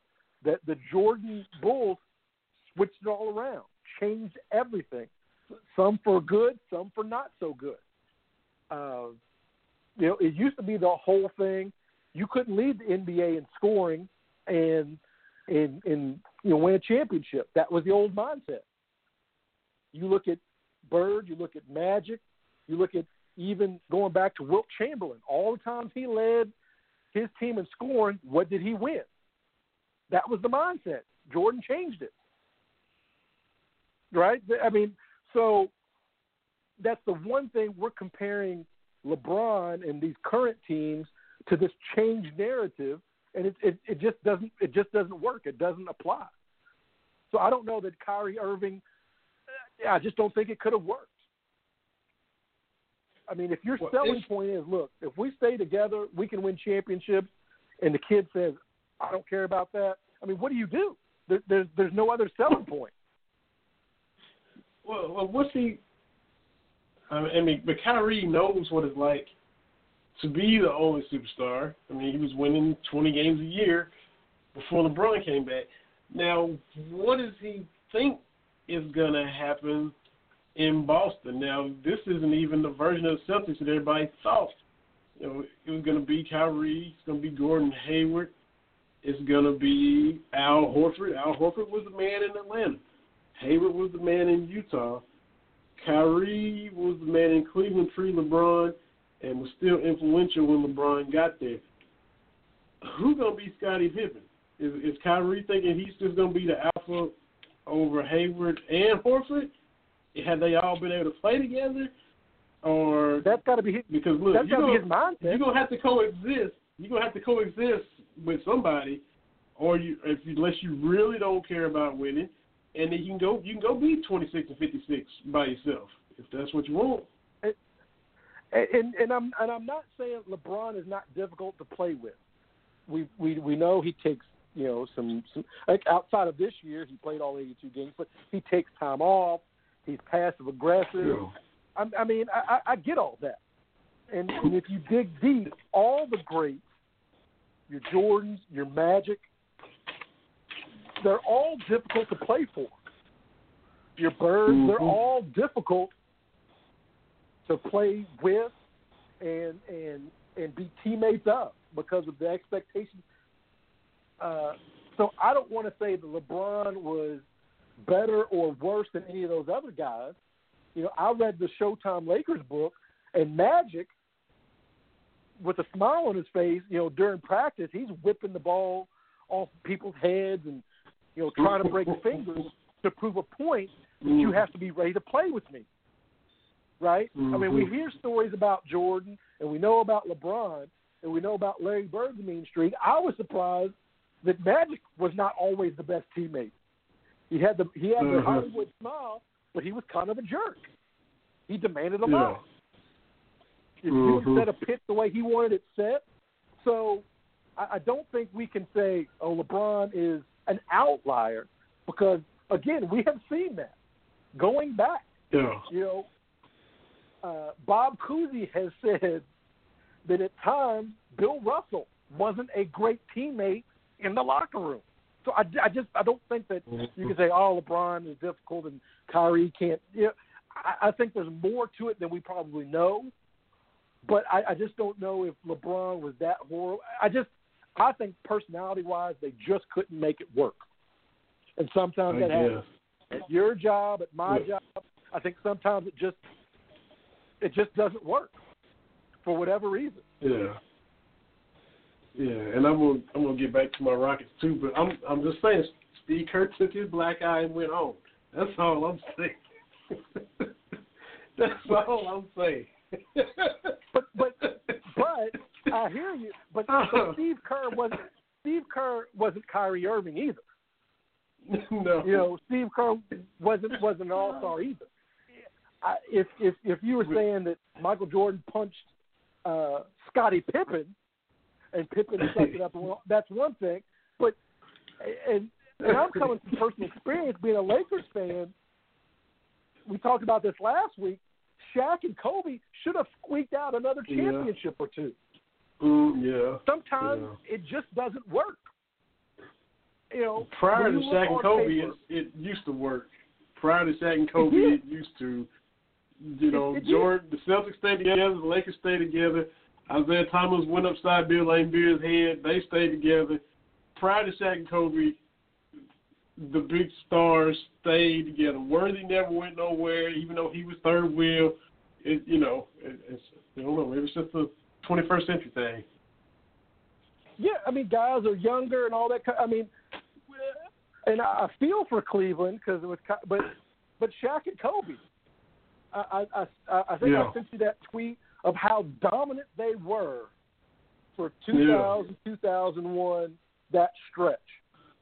I mean, they were they were great. This this everybody's like, well, the Rockets or not. I'm sorry, you're Rockets, but the the Warriors. I mean, was it anybody? There was a, a team that was going to beat the Lakers that year. Those two years, even those three years, it was a foregone conclusion.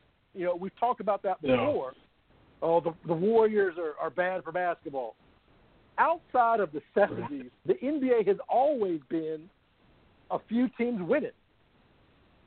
You know, the '90s. You know, the '90s it was your Rockets and the Bulls. That's eight of the ten titles in the '90s. You look at the '80s, eight of them between the Lakers and the Celtics. You know, everybody's Yeah. like, "Oh, I want it competitive and balanced."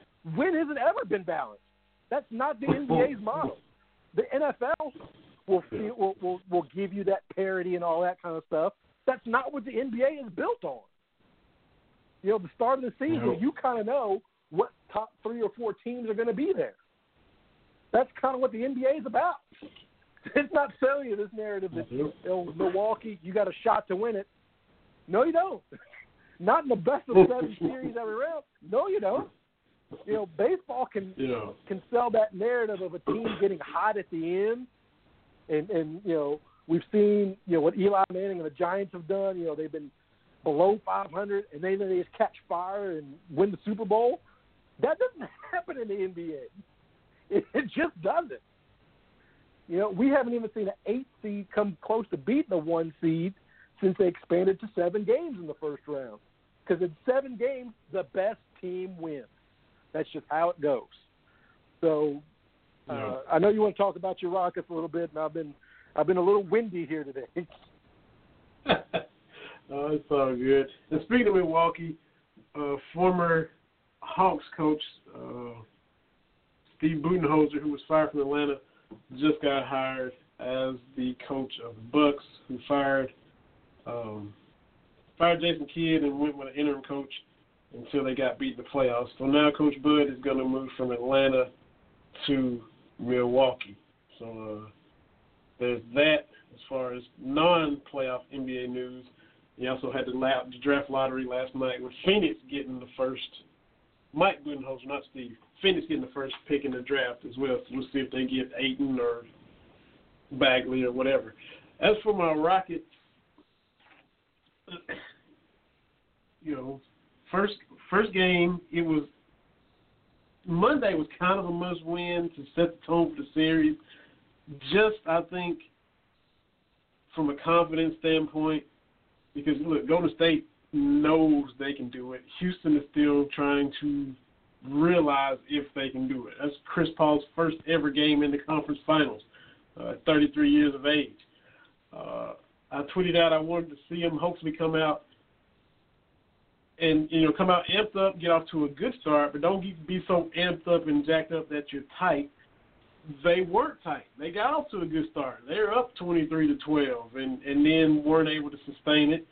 Um, we talked about the shot clock violations with Kentucky and Wisconsin. You had Houston, one of the fastest teams in the league when it comes to pace, had three or four shot clock violations where you know, and that was totally uncharacteristic. You saw a lot of opportunities in transition where they had numbers, and it's a turnover out of bounds, or a turnover and Golden State's going the other way, and they get a layup. A lot of four point swings like that. You mentioned Kevin Durant, and it didn't matter. You know, I, my hope was that you know Trevor Ariza could just guard him and just hope for the best. He was in foul trouble, and basically, like Reggie Miller was saying, it's you know whoever you're gonna put on here is about to get it. And you know, PJ Tucker was getting it, uh, Gerald Green was getting it, James Harden was getting it. Uh, Ariza got a little bit. Our guy Kurt Lowe, we had on the show Talk Rockets with, uh, tweeted out they're gonna have to put Capela on Durant. And I was like, I hope they don't do that. Capela got on him a couple times. Capela got some too. Now he actually had a little bit of his toughest shots came with Capela on him, but Capela was still getting that work. It didn't matter as as far as Durant the other night, uh, and that's kind of scary when you consider Curry had a quiet 18 points. Uh, Harden had 41. Great. But Houston, in my opinion, struggled to get to 106 points. A couple of those buckets was in garbage time. It was a scratch and claw. It wasn't an easy, effortless 106 points. The rest of the team outside of Harden had 65 points. That's not going to cut it because Clay and KD canceled that out themselves. They had the two of them had 65 between the two of them. They canceled out the entire non James Harden Houston Rockets. So, you know, and defensively, a lot of wide open threes. You can't give them nothing wide open. D'Antoni's already talking about they're not going to change much anything. Just got to do what we do better. We're gonna see. We're gonna see. Uh, you you got to get some buckets in transition. That would have made a big difference in the game. Luke a I know I'm getting windy now, has dislocated his shoulder on two different occasions. I tweeted it as it happened, TB. He, you know, uh, he hurt it in the regular season, missed about a month, went up for a dunk uh, in the playoffs uh, against Minnesota, dislocated his shoulder again. Went up Monday night, missed a couple just point blank bunnies, and you could just see that he didn't do I dunk it? No, I better not. I dislocated my shoulder doing that. Do I lay it up? Got caught in the middle, didn't know what to do. Missed point blank shots. Golden State's run the other way with numbers. Uh, article comes out the next day. A still can't dunk, and he's like, I've got to make a mental adjustment. I'm still thinking too much about it. You could see it plain as day. It jumped out the TV screen at me. I said, this dude still literally he's not wanting to dunk because and you know that mental obstacle you tear your ACL is your knee gonna be right? Well, I've dislocated my shoulder dunking. I don't think I need to dunk, and you you know a lot of little missed opportunities right there. Just bunny layups, getting beat off fast breaks, leaving Clay wide open for just warm up threes. You know that that can't happen either. So as much as must win, as much of a must win as Monday was, is amplified many times over going into tonight. Uh, D'Antoni talked about how they went to Utah and won two in a row after Utah came in and stole game two in Houston. Well, look, you ain't playing Utah now. You, you can go to Salt Lake City and win two in a row, and you know basically in that series by you know leaving Utah three one. You don't want to have to even entertain the thought of going to Oakland and trying to win two. It's because I mean it's just a whole different task. Yeah, so they, they've they've got to show out tonight. What I'd like to see is a little bit more ball movement. I know mm-hmm. that that Houston is offense is kind of hardened, you know, putting the ball on a string, putting guys on highlight. But I think with that, with the way Golden State plays defense, and if you've got Draymond Green, you don't like him, but with him back there, uh, you know, making the calls and, and and everything, and as long as KD is uh, and I think Klay Thompson is a pretty good defender uh, as well. Yeah, he is. When you got somebody just dribbling for eight to nine seconds of possession, and the defense is all looking at that person, you've got to have some ball movement. You've got to have some player movement. You've got to reverse from you know one side of the court to the other. You've got to make the defense work a little bit. Uh, I'm no X's and O's guy, but I'm just saying, just from my perspective, uh, that's kind of what I would like to see them do. Uh, you know, let's let's get Harden on some curl action. I, I think that that by him moving without the ball would make the defense pay attention. You know, you you can put Capela, you can put uh, uh, Capela and uh, Chris Paul in some pick and rolls and have Harden be opposite. I, you know, I don't want to tell Mike D'Antoni how to do his job, but I just think there's some ways that you can kind of uh, you know, take advantage of Harden without having the ball in his hands. Yeah, and Eric Gordon's got to hit shots. He's really kind of been off the entire playoffs. Uh, a lot of what made them tick through the regular season was, was him being another sniper. Uh, whether he's out there with Harden, or whether he comes in kind of the six man or six man of the year, uh, three point champion. Uh, but he's just his stroke has not been the same. Ryan Anderson, when he was out there, uh, hasn't shot the ball real well either.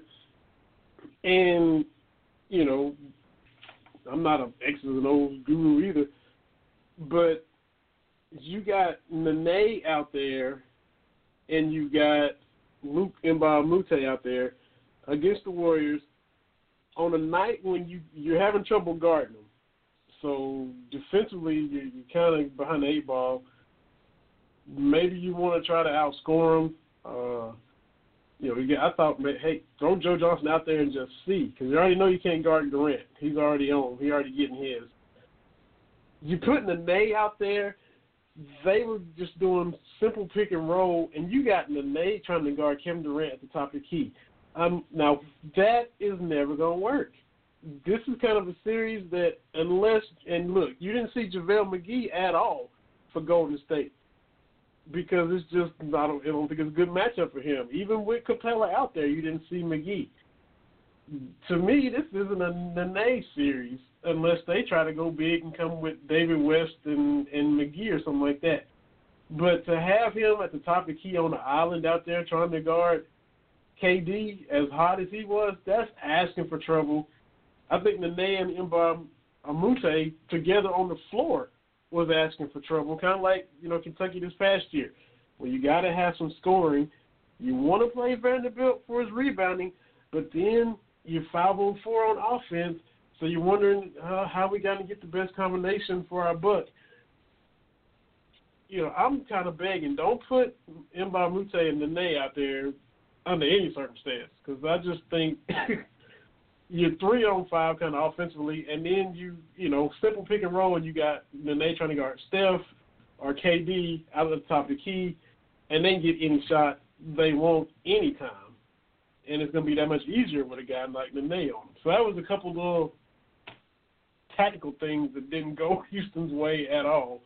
Uh, so hopefully they can just clean all of that up because they got to win game two tonight. Yeah, it, it, it, I think it gets tossed out a lot, but but must win. You can't go to Oakland down two games. I mean that's that's a recipe for uh, disaster, and I don't think you can take. Uh, I don't think you can look at what Cleveland did in 2016. There's a lot of things went into that for them to come back from three one. Yeah. Uh, you definitely, uh, and, and for all the dominance we talk about with uh, with what the Warriors are doing, I think the biggest thing, if you're you know an opposing team, is the Warriors make you pay for your mistakes.